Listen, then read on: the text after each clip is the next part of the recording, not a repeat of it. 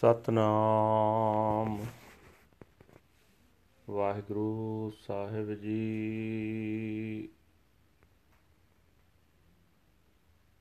ਆਸਾੜ ਤਪੰਦਾ ਤਿਸ ਲੱਗੈ, ਹਰ ਨਹਾ ਨ ਜਿਨਾ ਪਾਸ।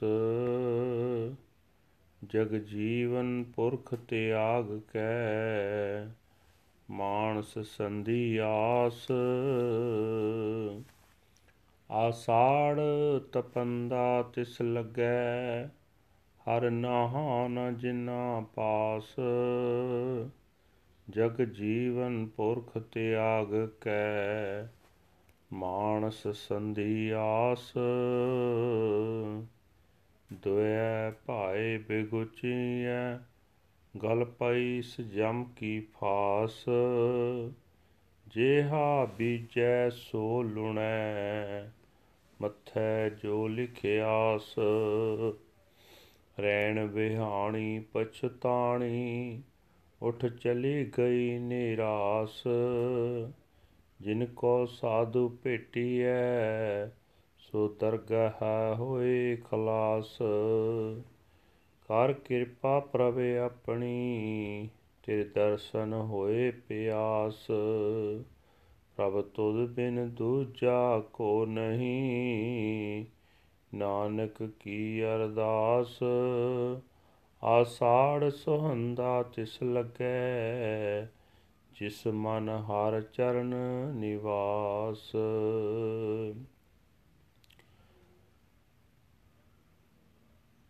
ਕਰ ਕਿਰਪਾ ਪ੍ਰਵੇ ਆਪਣੀ, ਤੇਰੇ ਦਰਸ਼ਨ ਹੋਏ ਪਿਆਸ।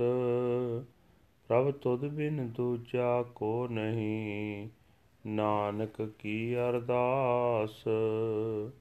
ਆਸਾੜ ਸੁਹੰਦਾ ਤਿਸ ਲਗੈ ਜਿਸ ਮਨ ਹਰ ਚਰਨ ਨਿਵਾਸ। ਵਾਹਿਗੁਰੂ ਜੀ ਕਾ ਖਾਲਸਾ, ਵਾਹਿਗੁਰੂ ਜੀ ਕੀ ਫਤਿਹ। ਇਹ ਹਨ ਅੱਜ ਦੇ ਸੰਗਰਾਂਦ ਦੇ ਹੁਕਮਨਾਮੇ ਜੋ ਸ੍ਰੀ ਦਰਬਾਰ ਸਾਹਿਬ ਅੰਮ੍ਰਿਤਸਰ ਤੋਂ ਆਏ ਹਨ। ਸਾਹਿਬ ਸ੍ਰੀ ਗੁਰੂ ਅਰਜਨ ਦੇਵ ਜੀ ਪੰਜਵੇਂ ਪਾਤਸ਼ਾਹ ਜੀ ਦੇ 12 ਮਹਾ ਰਾਗ ਦੇ ਵਿੱਚ ਉਚਾਰਨ ਕੀਤੇ ਹੋਏ ਹਨ।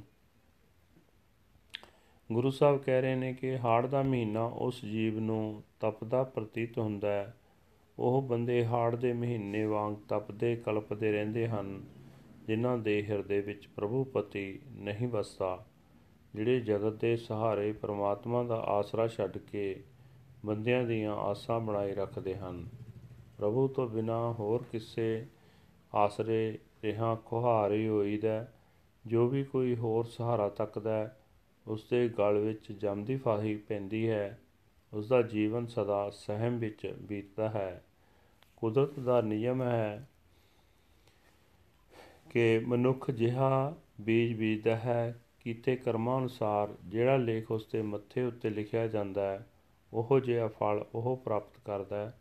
ਜਗ ਜੀਵਨ ਪੁਰਖ ਨੂੰ ਵਿਚਾਰਨ ਵਾਲੀ ਜੀਵ ਇਸਤਰੀ ਦੀ ਸਾਰੀ ਜ਼ਿੰਦਗੀ ਪਛਤਾਵਿਆਂ ਵਿੱਚ ਹੀ ਗੁਜ਼ਰਦੀ ਹੈ। ਉਹ ਜਗਤ ਤੋਂ ਟੁੱਟੇ ਹੋਏ ਦਿਲ ਨਾਲ ਹੀ ਤੁਰ ਪੈਂਦੀ ਹੈ। ਜਿਨ੍ਹਾਂ ਬੰਦਿਆਂ ਨੂੰ ਗੁਰੂ ਮਿਲ ਪੈਂਦਾ ਉਹ ਪ੍ਰਮਾਤਮਾ ਦੇ ਹਜ਼ੂਰੀ ਵਿੱਚ ਸੁਰਖਰੂ ਹੁੰਦੇ ਹਨ, ਆਦਰ ਮਾਣ ਪਾਉਂਦੇ ਹਨ। हे ਪ੍ਰਭੂ, ਤੇਰੇ ਅੱਗੇ ਨਾਨਕ ਦੀ ਬੇਨਤੀ ਹੈ, ਆਪਣੀ ਮਿਹਰ ਕਰ। ਮੇਰੇ ਮਨ ਵਿੱਚ ਤੇਰੇ ਦਰਸ਼ਨ ਦੀ ਤਾਂਘ ਬਣੀ ਰਹੇ।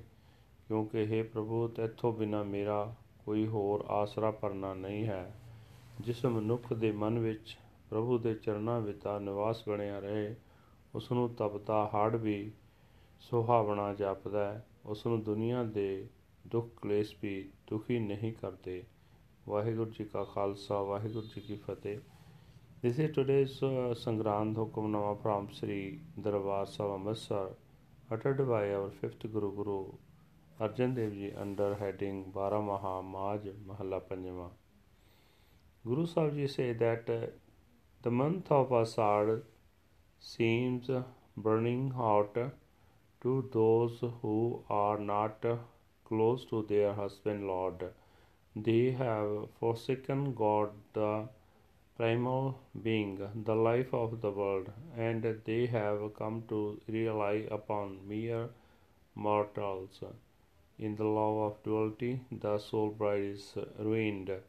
Around her neck she wears the noose of death. As soon as you plant, so shall you harvest. Your destiny is recorded on your forehead.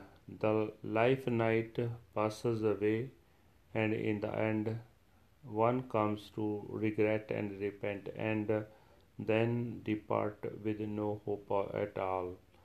Those who meet with the holy saints are liberated in the court of the Lord.